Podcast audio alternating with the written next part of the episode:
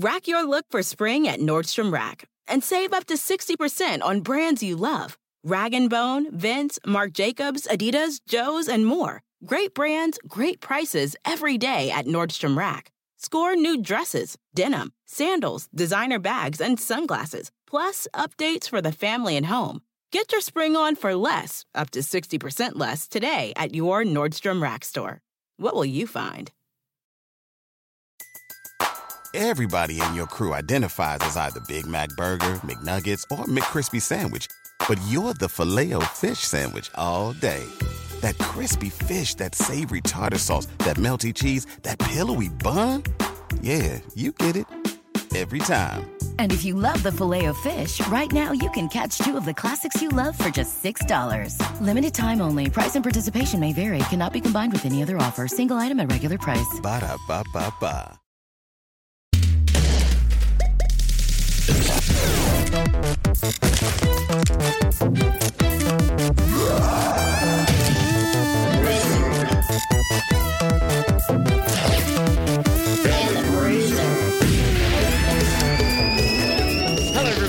The Wizard and the Bruiser. I'm the Wizard, Holden McNeely. And I'm the bruiser, Jake Young. And today we're talking about Hit It!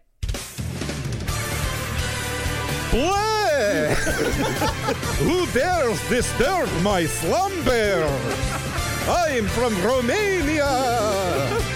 I hope no one uses the B button to unleash special attacks against me. Ah, ah, ah. Uh, why are you making raptor hands as if the people at home can see your weird raptor hands? Boy! The hands help me stay in character as the immortal evil Dracula. Perhaps you'd like to visit my devil castle.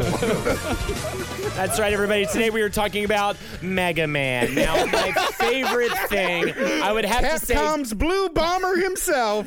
two is the best one, right? We can all agree on that. But I'm a big fan of the later editions. I would say Mega Man X would probably be. Uh, Mega Man Legends is definitely the number one gaming experience of all time. oh, you can't stick to this bit. People actually think People we're- actually get upset. Um, we're talking about Castlevania, everybody. Everybody, hold your horses, all right? We will get to Symphony of the Night, okay? We have to start from the beginning, all right? There's literally a man listening to his this show on his iPod holding a horse. Just being like, oh, I hope to get to it.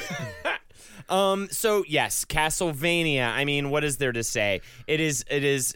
There's so many entries into this. It was like uh, the Sonic the Hedgehog of of uh, Konami games. There were just a, a, a zillion different entries uh, spanning all different types of genres and things. But of course, when It was it spanned different play styles, but it was always horror. Yeah. And the fa- and what Konami had in Castlevania as the as Nintendo's official horror franchise is like kind of unique because it is a horror franchise. Hear me out. Uh, countless entries and sequels and reboots.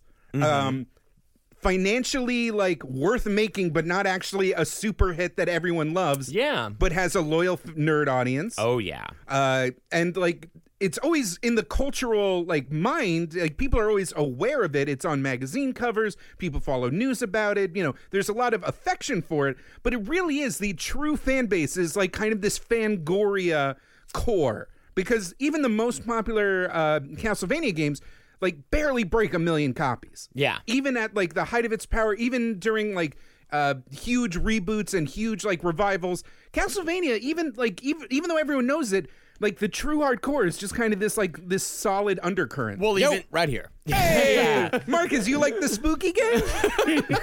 Super producer Marcus Parks, welcome back to the studio. Thank you. But it it's- is it- my favorite Nintendo franchise, yes. I mean, it's so wonderfully s- spooky, right? I mean, it's so kookily spooky. Yeah. You know, it's the mummy and Frankenstein's Yeah. monster and Dracula. It's like Universal Studios spooky. Monster Squad spooky. Kick Yeah. him, kick him in the nards, Nards. spooky. Yeah.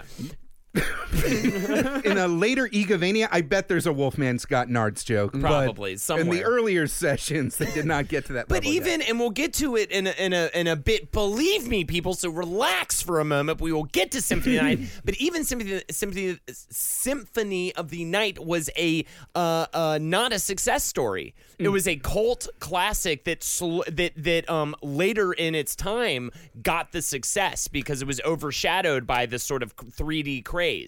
Um, when it was made. It was it was uh, it was not successful uh, financially up front, and then word of mouth spread, and that's why it became that way. So it's like always been like the bastard stepchild, you know, even even with its most successful title.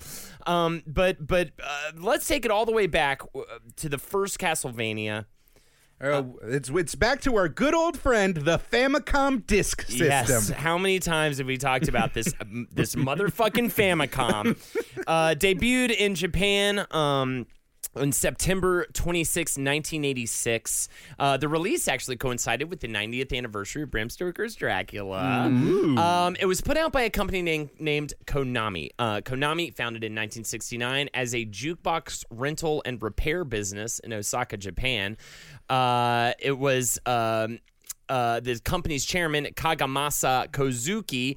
He uh, he ended up uh, making uh, later in 1973 uh, amusement machines That's- for arcades. That's uh Sega followed a similar pathway. It- It's not a long it's not a it's not a very long stretch from jukebox to pinball machines to like little arcade amusements to the at a certain point the new hotness was digital video games. Totally, and and and got largely successful with games like Frogger, Scramble, and Super Cobra. You remember Super Cobra, right? I That's the big cobra with muscles and machine guns. Oh, when it's because they was from the planet of of Crypt Cobra and their parents sent the last baby cobra to Earth and it turns out that cobra had powers. Right, and when it beats uh, beats the final bad guy, it gets to live on planet Boobs, which is my favorite my favorite ending for. No, no, actually, I think it's a helicopter game. Anyways, in uh, 1982, uh, they began to make PC games. In 90 in 83, they were uh, were moving on to MSX games, and that's how we move into, of course, uh, them working uh, with games on the Famicom and making Castlevania. Um, you take on the role of Simon Belmont, descendant of the Belmont clan, a family of vampire hunters traveling to Dracula's castle, uh, which is called Castlevania. Jake, stop me if you've heard this one. Um, and uh, yeah, and uh, it was it was quite a big hit. It was uh, part of the second wave of Nintendo games that really were like a giant hit on the market and really kind of kept the Nintendo alive and fucking kicking. Yeah. essentially. And do you, do you have memories of playing uh, the first Castlevania? Um, I actually picked it up uh, for the first time since I was like a tiny child, specifically for this episode. And now, as an as a grown up, I can appreciate the deliberateness of it and like the the quality that is there. But as a kid, it was way too hard for me. I it was so hard, and the way it was the the stairs. it was stairs are the biggest enemy in Castlevania because you have like no control. You just get nailed by bats and stuff. It was definitely one of those, you know, like like so many games of that time. It was overly difficult so that you would because there was not a ton of game there, so that you would spend more time playing it. This is uh this is a big argument because the purists will say that Castlevania is just fine difficult, but uh as a, I remember specifically as a kid playing games like Mario Brothers and uh, and other platformers like Mega Man that are really based on like twitchy rushing ahead, you know, just holding down on the uh, right D-pad and just mashing B to like blast through stuff that like I could not understand the idea that I had to wait until like, like uh, a monster was positioned correctly, or that like the Medusa heads had to follow a specific pattern, and that it was all about timing and like judging each individual scenario uniquely. And uh, so I was extremely frustrated by it. But nothing else was like it. Nothing else was spooky. Nothing else had that like kind of skeletons and swords edge to it. So like I ended Yeah. up dr- uh, renting uh, Simon's Quest. Uh, you know, Simon Belmont was in the uh, Captain N cartoon. like the games were so hard, especially uh, Castlevania one and two and three. Uh, that like every issue of Nintendo Power had like every letter page was always like. Uh, hey Nintendo Power, it's uh, me, Jeffrey, in uh, Wisconsin, and just how do I get the red crystal? fuck me, man, just fuck me up. This fucking red fucking crystal. It was that game that like I loved to start. you know, and you were like, "Fuck yeah, this has everything," and it would just so quickly become impossible. And uh, I uh, we'll talk about it in just a little bit. The Game Boy game um, that drove me fucking crazy. We'll get there, but um, the game was created by Hitoshi Akamatsu, which is a mysterious figure that disappeared from the gaming industry in the early early 90s, many attempts have been made to track him down with no success. He is very mysterious. I think that is awesome. That's perfect, perfect situation for the guy who created the franchise. Fucking unbelievable. People Well, can't even find him. I mean, if you uh, if you actually look at the credits in the original Castlevania, uh, this was common at the time. A lot of old Nintendo games have this. When you beat the game, the actual credits are a lot of like weird in jokes and nicknames. Yep. So like, uh, if you actually beat the game, it would be like like you did it. Here's the cast: Dracula as Christopher B. And uh, Death as Bello Lugosi, and Frankenstein as Boris Karloffus. and they wanted to give it that like cinematic feel and everything but also um, a lot of times too they were withholding the actual information from you uh, because they were trying to protect their own de- devs and programmers and creators from headhunters Yeah. from other gaming companies so for the longest time in japan you never knew who actually was making any of the games uh, as listed in the credits which is uh, some crazy shit um, and it really kind of deprived a lot of people for the credit that is due to them Very much so. um, so uh, before we get to the shit show that is Castlevania 2 Simon's Quest. Shit show. Well, I'm What gonna a- have some more to say about that. Okay, What a terrible am- night for a for a disagreement among friends. Um, well, let's actually then let's get into Castlevania 2. You loved Castlevania 2? Simon's So insane. Have watched- Quest. Have you watched a playthrough of it recently? Like I watched a playthrough of it recently, and I was like, "What are you?" And the people playing it were just like, "Look it up! This is insane!" Yeah, it- it is insane. You cannot. I do not know how anyone could beat Castlevania 2 without a guide. It's impossible to beat without a guide. But god damn, it's so much fun, and the music is fucking amazing, mm-hmm. and everything about it is just fun. Uh, oh, okay. So And the there's a fact lot- that it s- switched from day to night was the, coolest thing It has me. a day-night cycle, which is amazing. The music is that- unbelievably That's great. wait. Here's the Marcus connection: is that because of the curse, because of the night thing, where like all of a sudden friendly NPCs go away, the uh, bad guys double up in in uh, hit points, and like previously safe areas get overrun with zombies. Marcus is like. Oh man, my old friend Dread.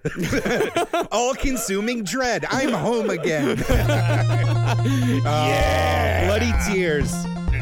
This might be That's like great. one of the best 8 bit chip tunes of all time. I would actually play the game just to listen to this song. It's so good. Yeah, it's so amazing, and yeah, it, and it was actually. I have start. I have very much thought about getting a tattoo that said like, "What a ter- what a horrible night for a curse." Wow. Uh, it does, and, and that's the funny thing is that like it actually does mean something very personal to me, and it's like one of the things that I talk to tell myself to like when I uh, like ha- I'm starting to have like kind of a bipolar like break. That's one of the things that I think to kind of switch my mind into thinking like, oh, this is just something that I have to deal with. Is I think to myself, what a horrible night for a curse. It's just the nighttime cycle It's of your night. brain. Yeah, it's just the nighttime cycle. It's like shit's gonna get really bad. Like you said, Jake. Like the zombies are coming out. Everything is harder. Everything is gonna really fucking suck. But You'll get more experience points. you'll get more XP and everything's gonna be better. There you damn go. it, Marcus. What are you doing on this podcast with your real ass shit and life experiences? I have a new character called Choo Choo Magoo ready to go, and you're ruining the tone. Choo Choo Magoo fucks trains, by the way. Oh my god! now I want to know his whole backstory, or is it a woman, or both? It's fine. It could be both. Yeah, Choo Choo Magoo is a concept beyond gender. With Dracula's body split into five parts after his defeat, Simon must find and bring them to the ruins of his castle to seal and defeat him. So a lot of the frustrations of this game comes from the fact that number one, to progress through the game, you have to solve these puzzles and get items, and the actual progression of how you get those items and when to use them is given through these cryptic clues in the towns. Okay, that's and the villagers' dialogue, which is necessary to completing the game. Yes. Number one, poorly translated to the point where it is indecipherable and for any logical human being. get a silk bag from the graveyard duck to live longer. Hit Deborah Cliff with your head to make a hole. Okay, so now there are two reasons why this is completely fucked. Reason number one is the translation issues. There was a horrible, horrible translation problems. if you and the second Reason one, number two is they just decided that sometimes the villagers tell the truth and other times the villagers tell a lie. That's so mean. so they purposely made some of the villagers throw you off course with wrong hints. Mm-hmm. That's fucking crazy. I've never, I didn't even know that. All right, I always knew about the translations problems, but I, until looking into it recently, I did not realize that that they that that was a layer. So there are two layers to why that is all fucked. Man, right? I, I don't know if I ever even like got to a boss in Castlevania 2 when I was a kid, but I still fucking loved it. And Yeah. still played it all the time. I would just go back and forth and back mm-hmm. and forth, try to figure shit out, but I would play it for forever. I just loved it. Uh, I just another- loved the experience of it. right, right. It was just- like be- it was the first time that you could like I am playing a horror movie right now. yeah, True. and just and just going around openly, just kind of like it wasn't about. There was no. The progression was just so open. You could just kind of go anywhere weirdly. Uh, they say it's because like once you finally got used to the original Castlevania's rhythm, uh, the playtime was actually quite short. Which back in the day, even on uh, especially for a Nintendo cartridge, it's a lot of money to spend for experience that's maybe a half hour. Once you actually like figure out the tempo of it, Simon's Quest.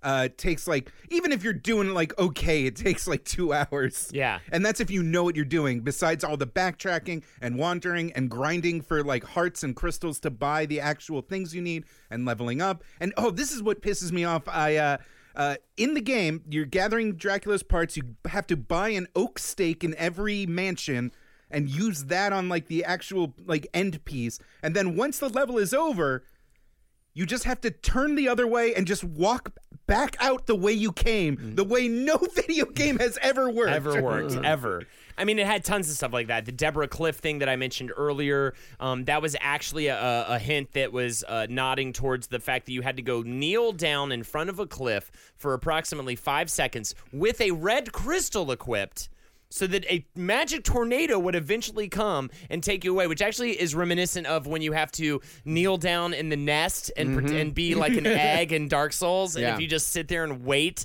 it'll finally just take you away. Um, it was just full of stuff like that, and and it was it, it drove people, I, I think, completely insane. Other than Marcus, um, Thought it was just fine the way it was. Uh, this was an awkward stage for a lot of Nintendo uh, properties: Mario 2, Legend of Zelda 2. Zelda Two had its weird. Yeah, they all had weird sequels Because they were trying to incorporate all these RPG elements because it made things like in Just theory last longer. last longer, and uh, also like uh, they had it, people were they couldn't quite figure out how to like expand the capabilities of the system yet. Uh, a lot of games that uh, ended up like becoming hits, like Mario Three and like the Mega Man games and Castlevania Three, uh, all incorporated like special like memory chips in the cartridges that kind of like exploded what a Nintendo game could do. So, so uh, one thing I wanted to bring up, and actually, I'm I'm happy we're bringing up after uh, a, a game that came out before Castlevania 2: Simon's Quest was a Vampire Killer. It was released in 1986 for the MSX2 in Japan and Europe. Never released in North America. Now, I am shocked that this game was not the sequel to the original Castlevania. I looked up video of it. Um, and for Marcus's sake, I'm glad it wasn't. I looked up video for it. It's an open-ended platform game, kind of like Metroid, which was released in the same year. And it, it, it was like kind of a it, it was they directly used assets from the original Castlevania, so I could see how people would get annoyed.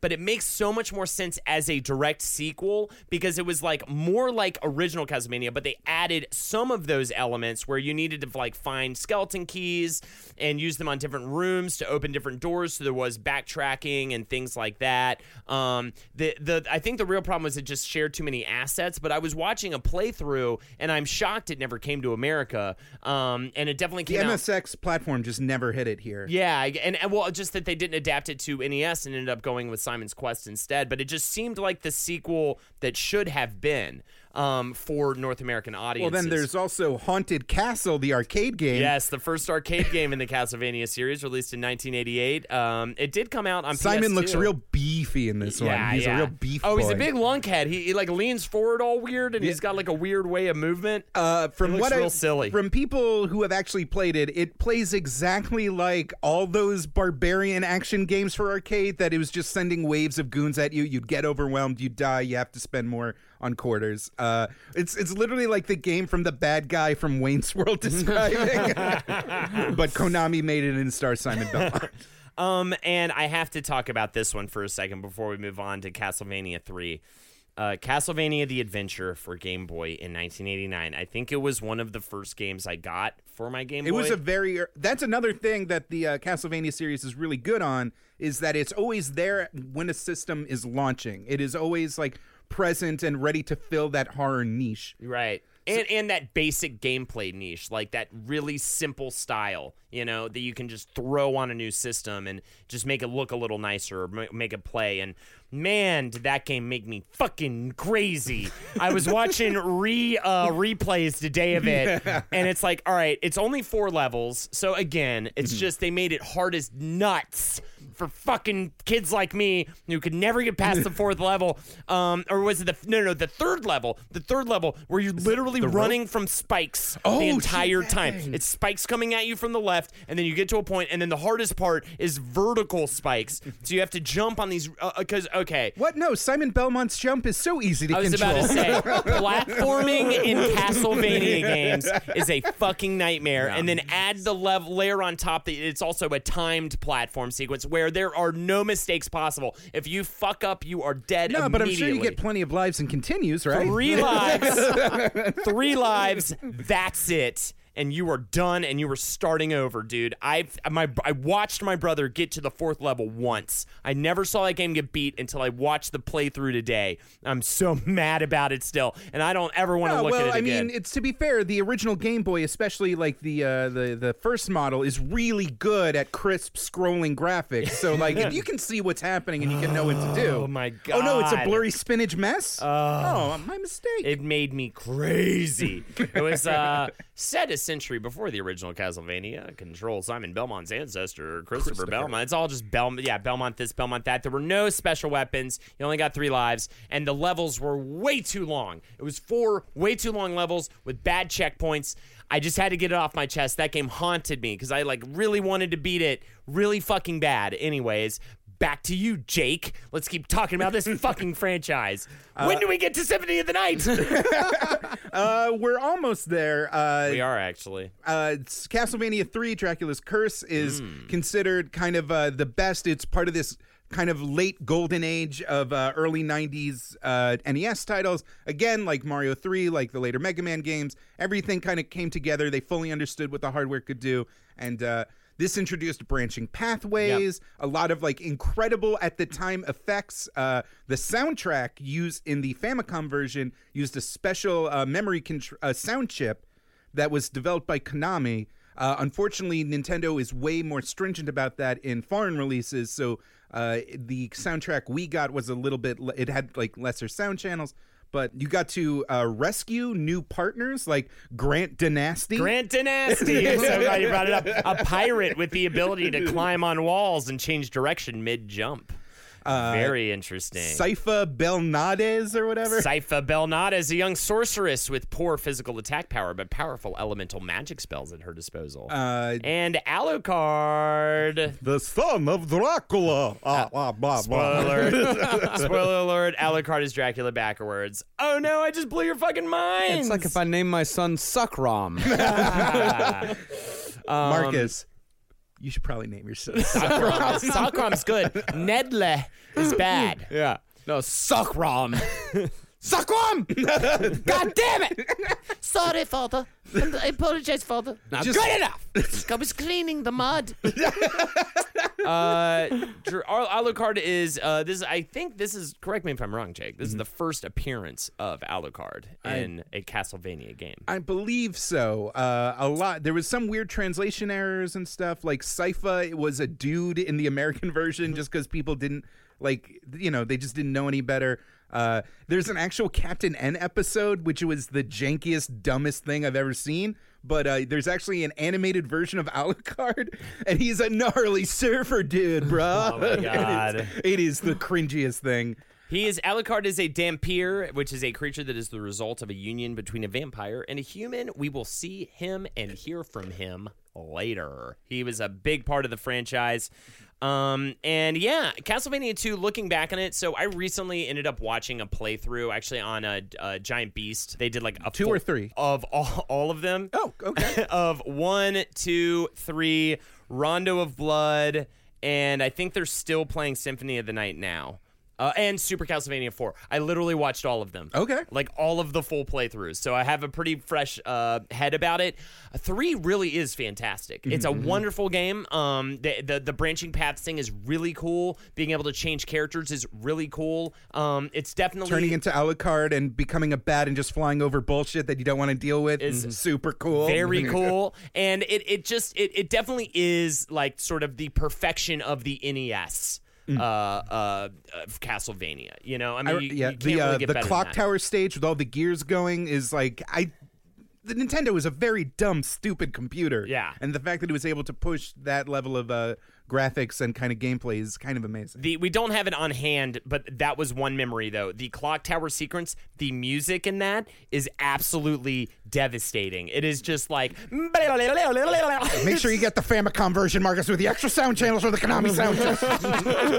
Marcus, I swear to fucking God, if you get the American version, Watch it I will sound- go. Oh, it's gonna be American, motherfucker, because I- we are American. I will come for Sakuram. the second he is born, I will claim him. Yeah, that over and over again, like the eighth time of hearing that, it's just a little maddening. I think that's the one I, that that I remember from the playthrough, but it was very aggravating. I s- tr- just look up the exact same thing with the word Famicom on it. I like. I bet it's like eighty times better. uh, oh, and um, this. Oh, and we didn't talk about like two things in these NES games. Is number one, uh, Simon Belmont does not run. He like in all the games he does this like tum tum tum tum power walk. Yeah. This like very specific animation. Which, which uh, again was another thing that was very strange to me as a kid and, vi- and drove me a little nuts. Like the slowness and deliberateness of all of the Castlevania games as a kid, I was like, why? Also, in a game, all the games full of flying enemies, full of projectiles, and anytime you got touched, heads. Anytime you got touched, you went flying backwards. Flying back. and you'll always lost two bars of energy. Why are you gonna get? Just make the energy bar smaller. energy- Why do you yeah. gotta make it so big if you always lose two? Uh, I think in like in Castlevania three, there's like better enemies that'll do four. Yeah. Yeah. Well, this is the clock tower music, Famicom style. All right. Yeah, way cooler. Oh, come on. Way cooler. It's much better, and it's and it's got those good like MIDI farts. Yeah. that you really like. Yeah. Arigato gozaimasu, glorious Nippon. oh, I'm also gonna say too for pretty much all Castle, well, d- especially one and three, and Symphony of the Night, amazing games to watch speedrun. oh yeah, yeah, yeah. Uh, amazing games to watch watch for speedruns. Like like the first Castlevania, I think can get done in like ten minutes or something like that. It's awesome to watch speedruns of these games. Um, but anyways, so uh, yeah, so then we move on to a few lesser known releases. Um, I love this one. Ak- Akumajo Special Boku Dracula Kun, which uh, stands for uh, means uh, Demon Castle Special. I'm Kid Dracula, and that's a parody of the series. I had the uh, pleasure of watching some of it earlier today. Kid Dracula. It's very cartoony looking, very platformy, very like Mario looking. And over here we got the Game Boy version, Kid Dracula. Yes. Which I never actually got my hands on it, but it had like nice, big, bold sprites, and Oh, like it thought you looked super fun. And I don't know. I actually, I, I don't know. Maybe I'll just download a ROM of it and play Yeah. it tonight. I've always It's- actually wondered what It it's about. It looks kind of like a Wario Land type. Yeah. of- Kid Dracula defeats Wario the Land, demon Galamoth. This causes him to become famous throughout the land, with all the monsters in Transylvania showing up at his castle, waiting to be his friend. I saw one boss fight where it was a quiz show hosted by a lady dressed as the Statue of Liberty, and one of the questions was, um, and I think this was like a fan translation of the actual game because it was the original Famicom, and uh, and it did never come to America um, until later. And the question was, uh, what are Americans' favorite word? Uh, to say, and or favorite Japanese word. And number one was ninja. Number two was Konami, and number three was left blank. And they chose the wrong one, which was the blank one. I have no idea what the. I think the answer. Hope I think it was probably Konami, but it might have been ninja. Either way, it was like a weird comment on Oh Americans. wait, Marcus has a thing. I found an old ad for Kid Dracula, and the tagline is Get the kid out of the coffin. It's very. That's not cute. just a tagline. That's a that's just a lifelong philosophy you should carry with you. Stories just get the kid out of the coffin. Now we have. Sometimes when I feel my depression coming on, I just, you know, take a moment to think back and, you know, center myself and I go, you know what? Get the kid out of the coffin. See, I can do it too, Marcus. I know, and it, wor- doesn't it work? Like I'm gonna actually think about that. You know, like you know what? It's about time to get the kid out of the coffin. and by that I mean you have AIDS. I'm sorry that I had. To be, I'm sorry that I had to be the doctor to tell you that information, and I'm sorry that that was how you had to hear the information. Ooh, Time to- okay, time to so put the kid back in the coffin. should we just like shotgun blast the 16-bit ones? 'Cause- Castlevania 2 Belmont's Revenge released in 91 on Um, the Game Boy. It was less shitty than the first one, um, but it was still too short. Super Castlevania 4, you want to gloss over because it's I don't want to great. It's it's this is where the deviations happen. uh, yeah, uh, this is where you can whip up.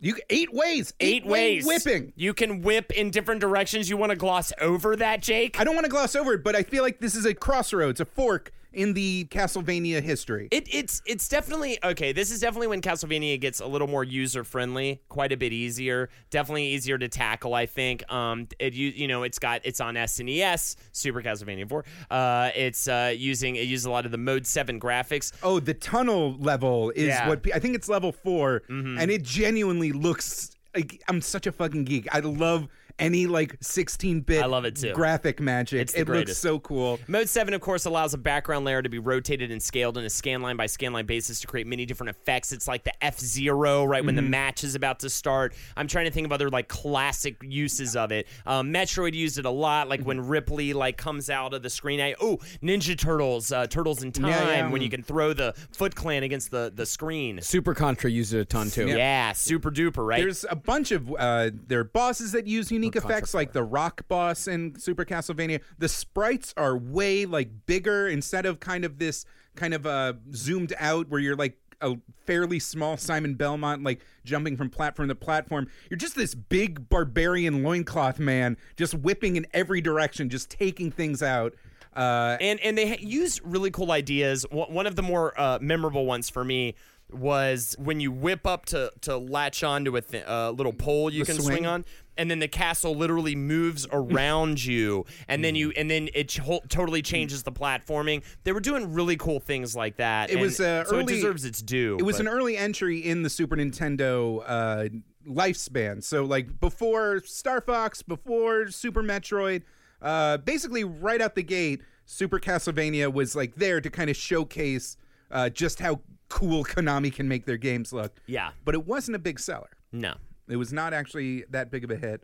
Um, for the Genesis, there Hmm. was uh, Castlevania Bloodlines Bloodlines. which uh, was uh, there was like Eric Lecarde with the lance and uh, what John Morris, I think. Yeah. qu- Okay. John, John, Morris, is jacked. This is like a, such a bizarre story, so I want to go through that really fast. Elizabeth Bartley, Dracula's niece, appears in the 20th century, orchestrates the beginning of World War One.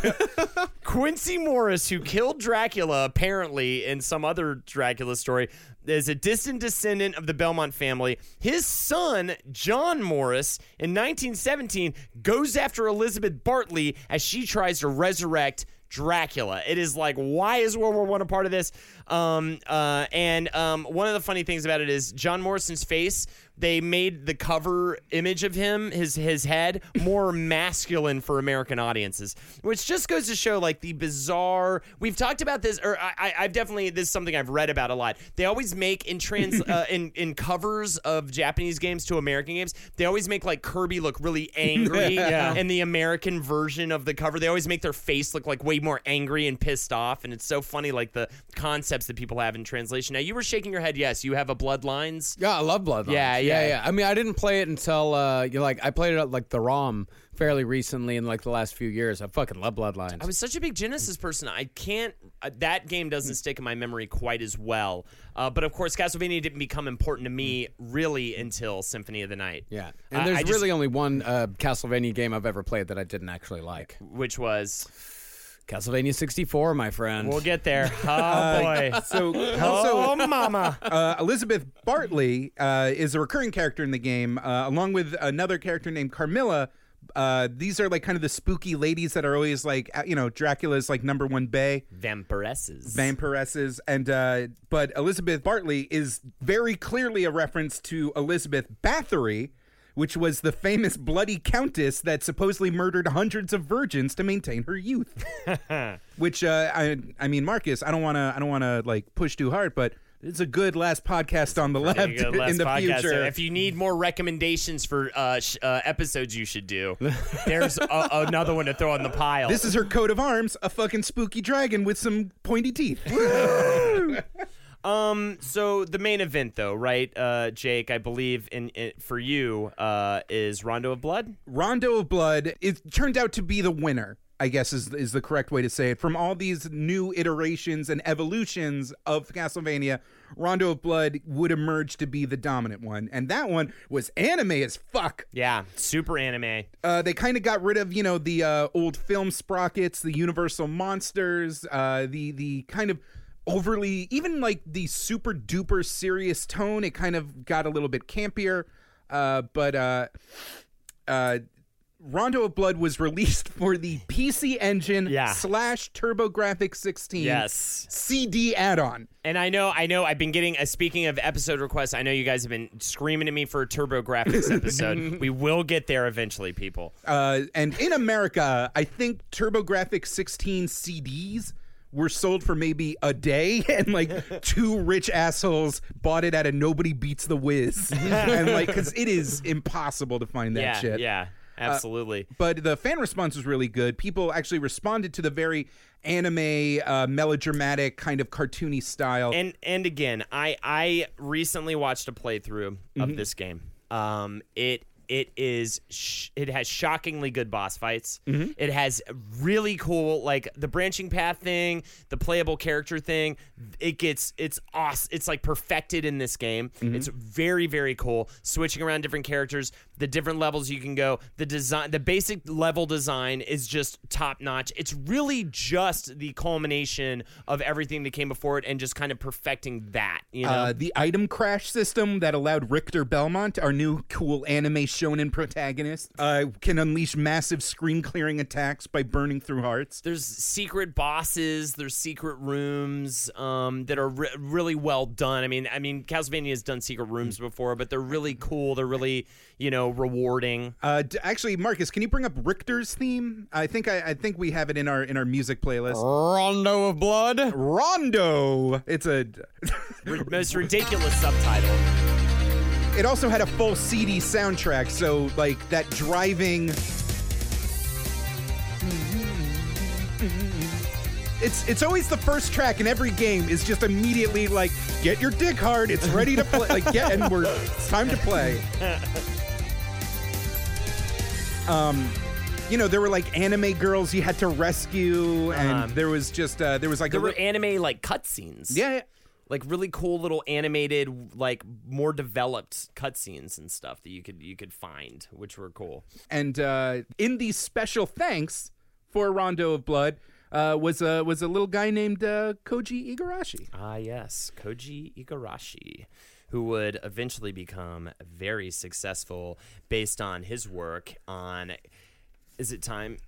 Uh, I Can mean, I there was also about it? there was also there was also Dracula X, which was kind of the SNES port Yeah, of yeah, Rondo it, was, of it, was, Blood. it was just put out. It was, it was not as good. If you And want to the play S- the real game, you play the Rondo of Blood. Uh, the SNES uh, audience ROM. thought it was a downgrade from Super Castlevania, which gave them more control and power and better graphics. So they were like, "What's this old shit?" Okay, actually, I do want to take a second. Why the Why did they fuck up Rondo of Blood with Dracula X? What was the reasoning? I mean, it's uh, the They um, redrew things. They they did all this weird tinkering. the amount game. of data that could be held on a CD and the amount of data that you could reasonably put in a Super Nintendo cartridge and not have it cost ninety dollars is a lot. Okay. And it was probably a different team that had to port it. So stuff like having an extra character in the RAM ready to go, stuff like having full CD audio, like it just it didn't work out. It was a half measure. That makes more sense because it is it is beyond me mm. why why they would like take something that was great and mess with it. So oh my god, Woo! We made it, ladies and gentlemen. Castlevania Symphony of the Night. Do we got a little? Do we got a little tune skis for them? Let's get a little tune skis for this. Let's just let's just feel it, feel our way into it. Oh baby. Koji Igarashi had cut his teeth on the famous Konami game that keeps coming up, Tokimeki Memorial. Crossover. But he was tired of writing horny dating sims. and with his experience helping out the team on uh, Rondo of Blood, he became an assistant director on Symphony of the Night. So, okay, to backtrack to Tokimeki Memorial, I've got to say, uh, I can't believe this. The reason why I screamed crossover just then is because we did an uh, episode on Hideo Kojima, who also worked on Tokimeki Memorial. I mean, I get it because they were both working for Konami. It's not that crazy, but like w- they were both working on this weird. You have to, okay. I have to if- if play Ko- this okay, dating sim if now. Konami was Cave Comedy Radio, Tokimeki Memorial would be last podcast on the left. the number, the horniest, dirtiest, most popular thing on the menu. So Igarashi, uh, he began working at Konami right after college. Worked his way up from the educational software department. He was not immediately an AD on Symphony of the Night. What happened was. First of all, after Tokimeki Memorial, he was like, "I ref- I do not want to make a sequel to this game. I want to," and and he requested to be a part of the Castlevania team. Uh, he was uh, just writing scenarios and um, doing design and doing some programming. But then Hagihara, who was his uh, superior, he got promoted. Therefore, Igarashi just kind of right place, right timed it, got promoted to assistant director, and ended up pretty much taking over the project, even though his role said assistant director. I mean, he was like pretty much the lead on it. Um, this game, Jake, is so good. It's probably on my list of like the best games of all time. It'd probably be on my even my top five, I would say. The two things that I think make uh, Castlevania Symphony of the Night uh, stand out is its innate quality, its influence that it's had on everything, and how it kind of took all these old kind of styles of play and elevated them, but also how thoroughly it bucked the trends of the late 90s gaming scene. Where, like, if you wanted to make money and you looked out at what was available, you'd want to make a Mario 64, a Crash Bandicoot, a Tomb Raider, just blocky platformers, like low poly was king. And Igarashi held his ground and was like, nah, man, nah, sprites, 2D. and on a CD where we can make them look really, really good, and we can have a shitload of them, and we can have so much game and just like so much depth. And I love it so much more because now it holds up so much oh, better. Oh, yeah, it definitely holds up really Then- well. Marcus, play that part of the game that holds up real well. Die, monster. You don't belong in this This always world. puts a smile on my face every time I get to by this. my hand that I'm once again given flesh. Blah, I don't sound I like was that. called here by You're doing the T Rex hands again. Me Who is that guy? Blah. Tribute. You steal men's souls and make them your slaves. Perhaps the same could be said of all religions. Your words are as empty as your soul. Mankind Oh, ill needs a comes. savior such as you. What is a man? A miserable little pile of secrets. He throws his But little it's wine glass. How about you? How about you? I love that. I gotta remember to use that next time I get into a, a fight. How about you? That's like the greatest thing to scream. Oh my god. Dracula's drinking wine, and then he's like, oh, phooey. What is a man? Miserable pile of secrets. It is the best. it's so good. I love how echoey the voices are too. It's so good. It was recorded in a bathroom, I guarantee it. Oh my god, man. I, I okay. So why is Symphony of the Night so amazing? Um uh well first of all, I mean, do you have the same feelings I do? It sounds I- like we're deviating I actually never played Symphony of the Night. I kind of got on board with the portable Igavanias. Oh, okay. To, to to coin the term that was popularized. ah. I'm there with you on Symphony of the Night. I played the fuck out of that. Right? And actually for me uh, my buddy had it and I remember playing it and thinking it was, but at the, I was brainwashed just like everybody else and was like, oh, what's this 2D thing? I want to, you know, I want 3D. I want, you know, mm-hmm. that's the new thing, right? Um, which was why it wasn't successful on the outset, but it really came to it years later. Like so many things, I feel like a lot, a lot of things with gaming, I've actually come to years after the fact. It was part of that PlayStation Greatest Hits like a tier, right? Yeah, yeah. So even if you like, you could pick it up for twenty dollars by the end. Yeah, Like, and- there was no reason not to play it. Well, I got to play it because uh, during the brief period when we were first starting Cave Comedy Radio, and Mike Lawrence, former former co-host of Nerd of Mouth, was living in my basement most of the time on my couch. He paid me five dollars so he could download Castlevania Symphony of the Night on my PS3 and just sat there in his underwear and played it all day, much to the love of my girlfriend at the time. Uh, but after he ended up, like, after he played it, and I would like sat there watching him, it looked really fucking cool. I started playing it as well. And fuck it, I've, I've probably gone through it four or five times. And so that that was that your first playthrough? Yeah. And how old were? I mean, that was I mean, that was like seven years ago. that was like way after the game came out. I mean, it was. Oh, yeah. You know, and, and it holds up like 15 years crazy. I mean, I would say if you have not played this game before and you have a PlayStation and, and you can download it like uh, Mike Lawrence did. I cannot recommend enough to go back to this. You will love it. If if you especially if you're a fan of Super Metroid or anything like that. I mean, this is when the Metroidvania kind of tag word kind of got got its bearings with uh, Castlevania. It is all about that sort of that map exploration, the backtracking, and then of course there's also the role playing elements. There's exp- exp. Um, all that sort of stuff, equipment, and finding secret weapons and secret uh, add-ons and defense and everything. And um, and you know, I mean, there's just so many cool things about it. My spooky table and chair sets. spooky table and chair the sets confession room. the confession room. You the the the creature design and the boss design. I mean, Marcus and I always talk about how much we love the design of Beelzebub. Yes. And the Symphony of the Night. It's uh, so fucking cool. It's just this like rotting corpse covered in flies. This giant room-sized rotting corpse that you have to jump around and like cut off different parts of his body And with the your maggots hatch and the flies come at you. yeah, and it's it's so well like all of the bosses, all of the creature designs are so intricately done because these are sprites. Don't the- forget the Granfaloon. Yeah. well, yeah. I mean, you can take these character designs and draw a straight line from Symphony of the Night to Dark Souls. Yeah, absolutely. Absolutely. It's really intricate, wonderfully designed creatures and monsters that are, you know, that you might kill in two seconds, too. Mm-hmm. That's the funny thing. You'll walk into a room and be like, oh my God, that thing is crazy. And then you just hit it twice and it's dead. And you're like, I can't believe someone put that much work into this thing. There you are gag monsters in that game. Yeah. And uh, you have the familiars, you have the magic system where you actually have to like put in special inputs. Like You've got motherfucking double jump, mm-hmm. which is the Yeah. fucking best thing to get in a video game. Mm-hmm. Like halfway through it to ch- and it has tons of that. You've got the bat and the mist and all these traversal upgrades that allow you to be like, "Oh my god." And just in your head it cycles all the different places that you've been to that you can mm-hmm. now use that thing and then you run around and it does the thing that never gets old in games where you get your ass kicked in an area and then you go off and get way powerful and then you have to go back to that area to like grab something that you couldn't get before and now you're whooping everybody's ass and it feels great. I think in like one of the Egoraptor videos, he actually goes into how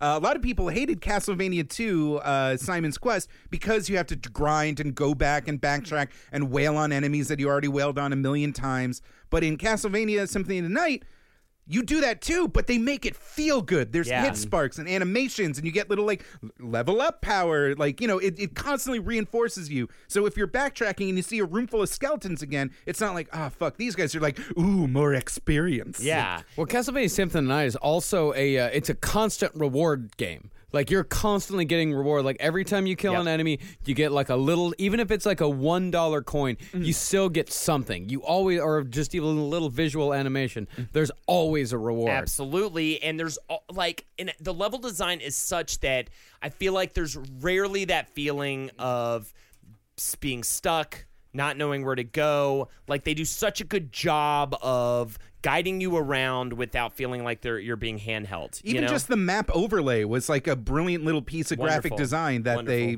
uh, kind of revolutionized. and then the percentage system and the way that the game works.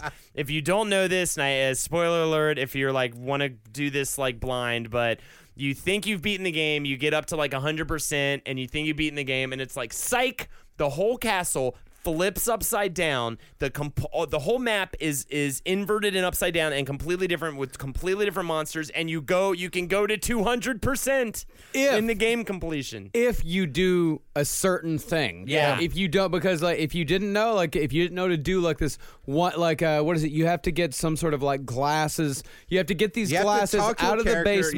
yeah. Yeah. You have to talk to a character, get these glasses out of the basement so you can see Dracula's soul and defeat Dracula's soul, and then it's twice the game. Yeah. And if you don't do that, then you get like the shitty ending, and it feels and it kind of it feels like an incomplete game if Yeah. you just beat it like that. Absolutely. There's There- actually a community of people that have like hacked and like worked around some of the bugs in the game to unlock even more than 200%. And the uh, counter is so meticulous that it will actually like cover, like give you points Yeah. for finding like inaccessible rooms that weren't meant to be in the game. And I, again, I can't stress it enough. If you love this game and you haven't watched any speed runs of it, this is a wonderful game to watch speed runs of. I mean, it's just fascinating the way that people found tricks. Just like just like any game like this, like Super Metroid is a fascinating game to watch uh, speed runs of because they find little ways to get into areas they shouldn't be in way too early. You know, it's that kind of game, and and and you know, it's just it's just wonderful to watch.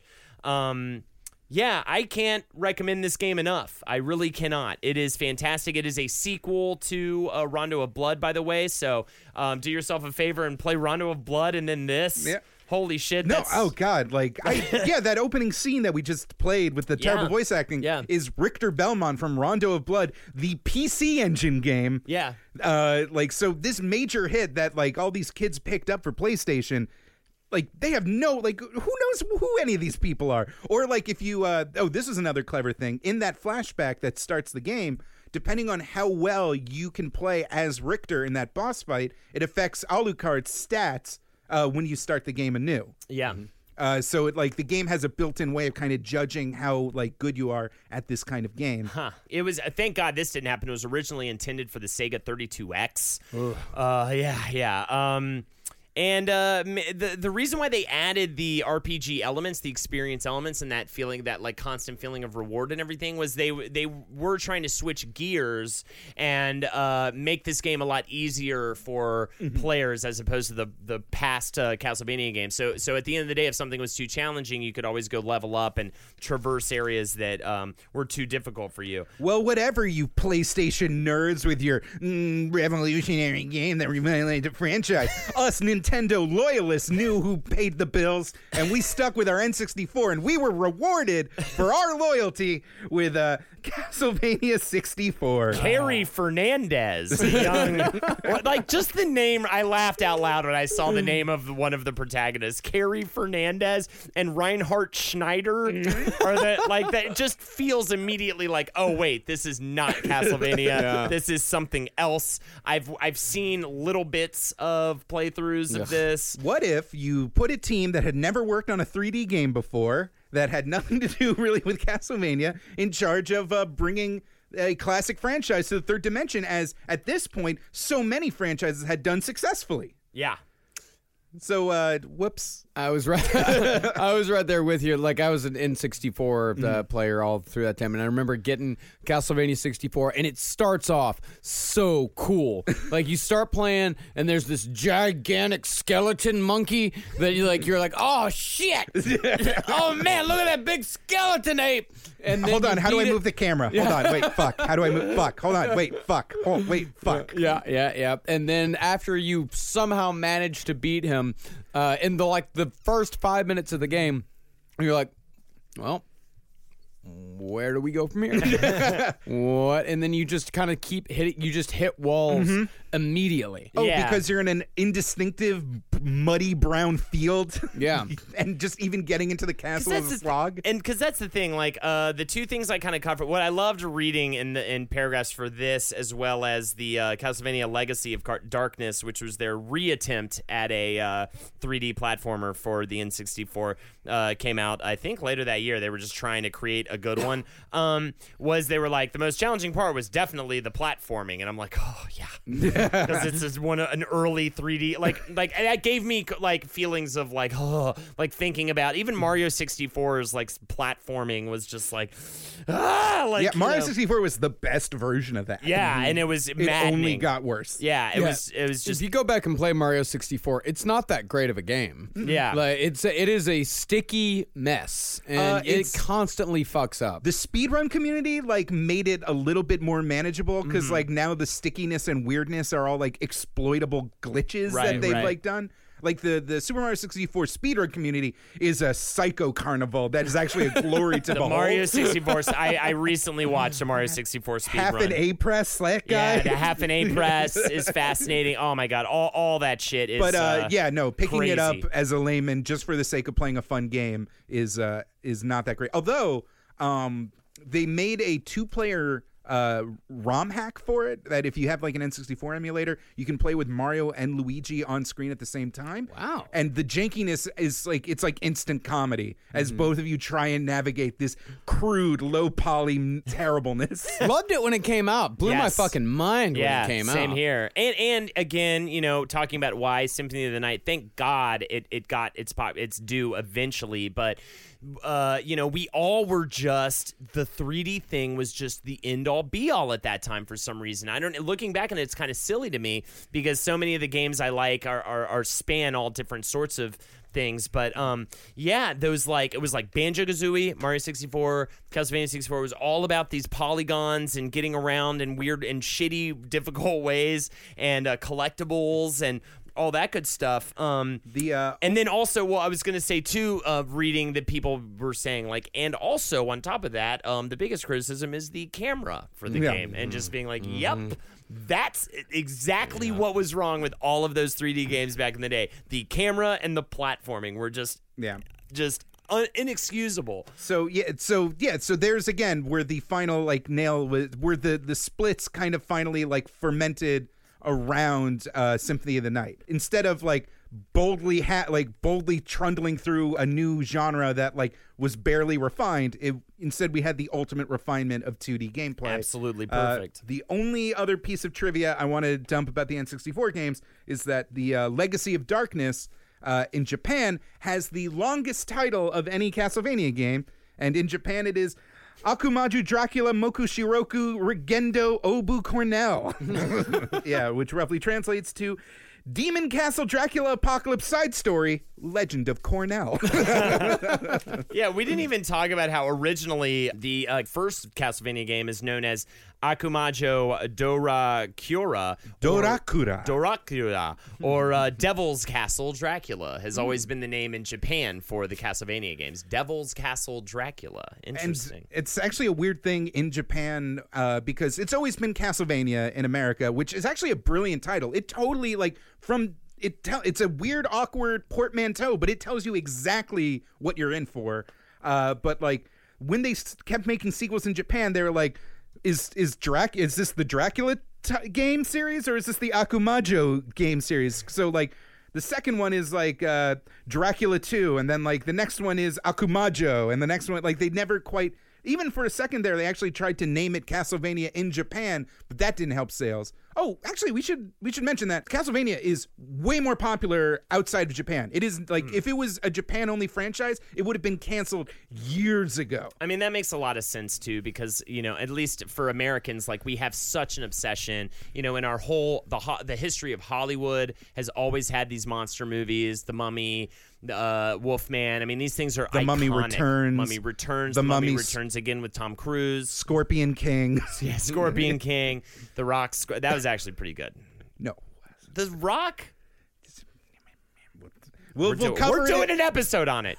Hell, we're doing an episode on, on it. Dwayne Jake. Johnson or just the Scorpion King. Both. Both. I'm going to scream about Dwayne Johnson. You're going to scream about about Sor- Scorpion King at the same time. It's going to be awful. I mean, if we get the binaural going, I think we can pull it off. So,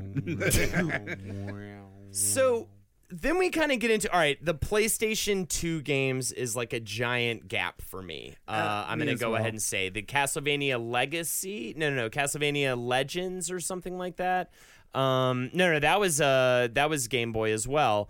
Um, the, the ones though that I will say uh, deserve their due, especially, are the Game Boy Advance and DS Castlevania games. Now, I wish that, uh, and hopefully, I'll get the chance to play Circle of the Moon, which is referred to as Konami's Second Symphony, and Harmony of Dissonance and Aria of Sorrow are all supposed to be fantastic Metroidvanias for the Game Boy Advance. Also, if you want more great Metroidvanias, look no further than the Game Boy Advance with two amazing Metroid games as well. Um, and then on the DS recently, I've, I've gotten to enjoy, and I know Marcus has as well, uh, Dawn of Sorrow and Portrait of Ruin and Order of Ecclesia. Now, I haven't played Order of Ecclesia yet. Oh, it's amazing. And I am excited to play it. I've played Dawn of Sorrow and Portrait of Ruin. Recently beat Dawn of Sorrow. Charlotte, Jonathan, Charlotte, Jonathan, Charlotte, Jonathan, Jonathan, Charlotte, Charlotte, Jonathan, Charlotte, Jonathan. Charlotte.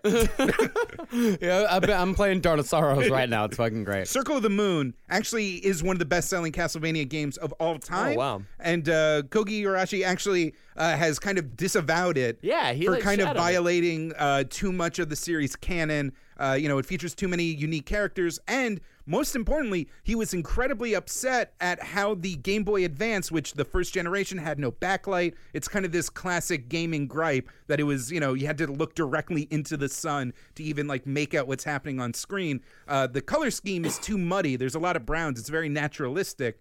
And so, uh, playing on an, an original Game Boy Advance, it's really hard to actually make out what's happening. Uh, Harmony of Dissonance ups the color. Uh, it's highly contrasting. The characters have white outlines around them. There's like strong blues and reds, and it's actually much easier to see. But again, uh, Castlevania was there on the new hardware, ready to be the go-to horror action title, so it actually sold well. And uh, Aria Sorrow, Dawn of Sorrow stars everyone, everyone's famous pretty anime boy, Soma Cruz. Summer Cruz. I'm a transfer student in Tokyo, and I don't know what's going on here. I'm Soma Cruz. Do you like my fur-lined trench coat? Is he? He's also the protagonist of uh Donis? Is he the Yeah. protagonist? Yeah. And he's okay. go- I don't. I don't remember like the names quite. Dawn so well. Sorrow upped the anime art style, and so like Okay, it kind of yeah, it's- cemented. has big time anime art style, which is why I was really happy to still hear that Marcus liked the game because I had to was get like, past it. Yeah, I was like, get past the anime because it, it becomes like a Symphony of the Night esque. Um, you have to draw those weird symbols using. the- hated drawing the and weird that is a- symbols. that is I, I had less of a difficult time with that the second playthrough because I actually ended up playing through it again recently. Mm. Actually, I am. I did put it down. I am stuck on the final, final, final boss because you know they do kind of the same thing where there's like multiple endings, but if you get to the last, last, last boss, it's like a whole different thing. and you get to unlock different ca- playable characters that Uh-huh. kind of change the way the whole game is. yeah, I had to, I kind of put it down for a little bit, and now I went back to it, and I can't remember where the fuck. I, Right. and that's the pro. That's always the that's the, big problem. problem with these big Castlevania games is that if you don't constantly play it like the entire run through, if you put it down for like six weeks or something just like that, no idea. you come back to it, you're like, fuck, man, where have I been? Where am I going? I don't fucking know. yeah, yeah, absolutely. Another key to all these uh, all these games, which all fall under the Igavania uh, umbrella, you know, he was the one kind of watching over everything. Uh, is they all have these unique magic systems and secondary weapon systems that kind of like uh, mix and match. Like Soma Cruz can absorb the souls of monsters, and that gives him unique attacks. There's like the DSS system in uh, I think Harmony of Dissonance or Circle of the Moon, where you're collecting cards and mixing and mashing them. Uh, but these games, again, it kind of it kind of builds on that Symphony Night thing, where there's like there's kind there's kind of like a funniness to them. There's like Yeah. sometimes the game gets a little bit goofy. Sometimes the games gets like truly like viscerally horror. like Yeah, it, it, it jumps back and forth for sure, for mm-hmm. sure, for sure. Yeah, there's like a weird romance going on between the two shopkeepers. It's like very bizarre, and they're like, "Tell him I said this," and it's like, "Tell her I said." Tell this." her I said she's cute. Yeah, yeah. It's just like, what is happening? now? What is going on? and all of these have amazing soundtracks that keep you involved and keep you keep you into it. I loved Order of Ecclesia. Uh, the uh, Yeah, what's so? okay, Can you give me a little? I mean, how is it much different from these other two? they return to like a really lush art style. Uh, I've heard it's the most difficult of the three DS games. Um, I got the bad ending first time around. I kind of like. Actually, I always get the bad ending because I'm kind of dumb. Yeah. I kind of just like whippity whippity whippity do time to kill everything. Oh wait, what happened? I, I, I, I get the good ending, but that's because I look it up. Nah. I just fucking look it up. Especially with this stuff, I'm just like, I don't know. I don't know. I don't got time for this. Charlotte, Jonathan. Um, uh, but uh, the character of Shanoa is like, uh, you know, she's just a cool goth chick with an open back dress, and uh, you kind of, it's kind of outside of the Belmont lore. You're kind of like dealing with different mechanics and uh, the spell system and the powers and kind of how it how it interacts. I just found it like it was very fun to play. Also, they had a nice town system. Uh, where like as you're playing, you're like solving problems for townskeepers, and Oh, that gives you extra like stores and buffs, and like you're following the story of the townspeople. And it just looked really good. I just really enjoyed it. Now, um, so uh, for anybody who's interested in more games like uh, Symphony of the Night, I just want to state it again. Check out these DS games; they're fucking awesome. Dawn of Sorrow, Portrait of Ruin, and Order of Ecclesia. They're such unsung heroes for this for the Metroidvania genre, and uh, I I just think they're really really wonderful experiences. Now, did you have any experience with Lords of Shadow or Mirror of Fate or Lords of Shadow Two? Uh, well, I. Uh, well, you forgot about Castlevania Judgment, the Wii fighting game, which Yeah. completely like turned every single character into just the most horny anime fetish thing ever. uh, they they tapped the then popular character designer and head uh, artist behind uh, Death Note to kind of reimagine the franchise. Oh, interesting. but it plays like a really bad Soul Calibur. oh, interesting. But uh, like the Simon, like Marcus, are you aware of this? Look up Castlevania Judgment, Simon Belmont, and like imagine like the Frank Frazetta barbarian whip dude that you know, and now, well, and Uh, wow. Let's see, uh, Leather Boy Simon Belmont. we call him Chelsea Simon Belmont. I mean, you know, it's he's got that Tokyo street style of pizzazz. Um, And, and, and uh, well, I, speaking of artists, by the way, I do want to say uh, bring up Ayami Kojima, who did the all the uh, character design and everything for Symphony of the Night. kind of glossed over her, and she was actually the first person to kind of. She was very influenced by the Bishonen style art, um, which stands for bu- beautiful boy, and that's kind of the beau- the young man whose beauty transcends the boundary of gender or sexual orientation. That was the first time we saw these characters kind of looking off of uh, Ponzi. Awesome. Um, Ah, so and then we got and then and then of course which opened the doors for uh what was it legends uh, there's too many no no no um the fighting game one that you just mentioned there's Judgment, which is the fighting game. Judgment, thank you. There's uh, Harmony of Despair, which was like the download only game, which I actually Oh, want yeah? to play because it took all the char- it took all the characters from the Igavania games and kind of put them in a big multiplayer super castle. I actually don't understand quite how it worked, but it seems really intriguing. Uh, maybe I can like find a PlayStation 3 in someone's garbage can and actually give it a whirl. Um, and um Lords of Shadow, uh, the first one was actually a huge hit. It's one of the best-selling uh, Really? Castlevania games of all time. And if uh, I think if you like futz with the numbers and like the cost per unit, in theory, it's the most successful Castlevania game ever. Uh, even though it kind of like you know has these like incredibly like you know high poly next gen graphics and kind of a God of War, Dark Souls kind of third person action vibe.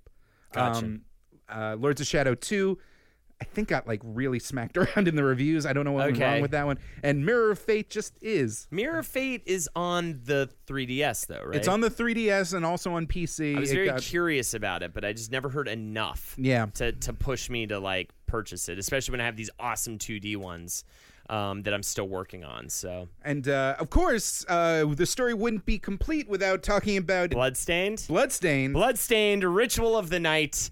So, uh, if you haven't heard about this, Igarashi is returning to the form. It was a uh, Kickstarter project that he put out, inspired by um, the uh, which is His in Kickstarter video is kind of funny because like, like, in a castle, right? He's like in a castle. He's dressed all spooky ooky. Like he is just living up to his reputation. And like he, I think he even has like a glass, a, a goblet of wine. Um, and it's It's a new Igavania game. Yep. The demo has been released to like select uh, Kickstarter backers. It was inspired by Mighty Number Nine's Kickstarter uh, success that obviously ended up Success in quotes. Yeah, success in quotes. Well, at least the part where it got funded. um, and actually worked with Ben Judd, who uh, was uh, helped Mighty Number Nine get funding. And it was kind of his like he also had like Kojima uh, a departure from Konami. He said for the longest time when I was working at Konami, I was protected by my company. They took care of me. Now I'm kind of anxious. And then of course now he's out on his own. So it's not a Castlevania game, but it is totally a Castlevania game. I mean, the character looks exactly like she's basically just a rehash of Shanoa from Order of Ecclesia. If this is what you want, hopefully this is what you'll get. It's the art style, it's the look, it's the feel, it's the Metroidvania that you want. Um, and hopefully it'll be coming out. They keep pushing back the release. Now it's planned for release in the first half of 2018. Um, the game uh, was announced in July 2016. He announced that it's gone into full production. the The name is based around uh, the concept of magi of a magi crystal curse that inflicts the main characters. They grow across the person's body with the appearance of stained glass, which is a pretty cool concept and will probably look very cool. And uh, yeah, they're developing it on Unreal Engine 4. Um, just be good, please. Just be good. just be good. Just Just be, be so good. oh, I want it to be so fucking good, man. It's Blood- been a while since we had like a Shovel Knight style like reboot that actually lived Sure. up to the hype. For sure, for sure. And and they're actually taking a lot of influence from Shovel Knight and how they've been doing their putting out their content. Mm. So that's a good sign. Um, hopefully they're not taking as much influence from Mighty Number Nine anymore. uh, but Bloodstained Ritual of the Night is is uh, if you are excited for more of this um, on a bigger level than like a DS platform. This is this is what what you want most likely. Hope fucking fully. I don't know. You never know, especially with Kickstarter stuff. You just never know what it, what is going to come out of it. But um, yeah, I mean, thank you for telling the story of my favorite video game. oh, no problem, Drac. Do you want to do you want to go party with some kooky ghouls after this? it was a spooky night All at the video we know arcade. the story. And then I played. We heard he the played the story. game. Oh, your he dad is- had the whip and the I think loincloth are on. cop- copying and a that's song. when I got super horny. All right, we got it. We're gonna have to call it there. Uh, thank you so much, everybody, for listening to this episode on Castlevania. My name is Holden McNeely. Mm-hmm. I am the wizard of this episode, and uh, you can follow me on Holdenator's Ho on Twitch. You should. It's really good. God, we're doing so much stuff on Twitch, guys. It's re- if you're bored and he's streaming, you should watch it because he's very entertaining. Horny. Uh, you can follow me at Best Jake Young. Uh, check out the stuff I do for Dorkly.com and check out the Drawfee channel on YouTube where I occasionally hang out and goof around. And uh, super producer Marcus Parks, do you still have the uh, track Iron Blue Intention? Because uh, that was from Bloodlines and it was like super rocking, and I want to hear it before we go. Fuck yeah. Hell yeah, everybody. Have a good one. Peace.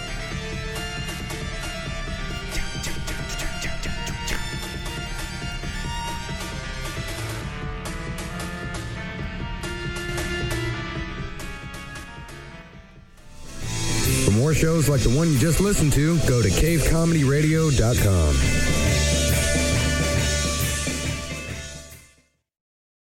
Rack your look for spring at Nordstrom Rack and save up to 60% on brands you love. Rag & Bone, Vince, Marc Jacobs, Adidas, Joe's, and more. Great brands, great prices every day at Nordstrom Rack. Score new dresses, denim, sandals, designer bags, and sunglasses, plus updates for the family and home. Get your spring on for less, up to 60% less, today at your Nordstrom Rack store. What will you find? Everybody in your crew identifies as either Big Mac Burger, McNuggets, or McCrispy Sandwich. But you're the filet fish Sandwich all day. That crispy fish, that savory tartar sauce, that melty cheese, that pillowy bun. Yeah, you get it. Every time. And if you love the filet of fish, right now you can catch two of the classics you love for just $6. Limited time only. Price and participation may vary. Cannot be combined with any other offer. Single item at regular price. Ba-da-ba-ba-ba.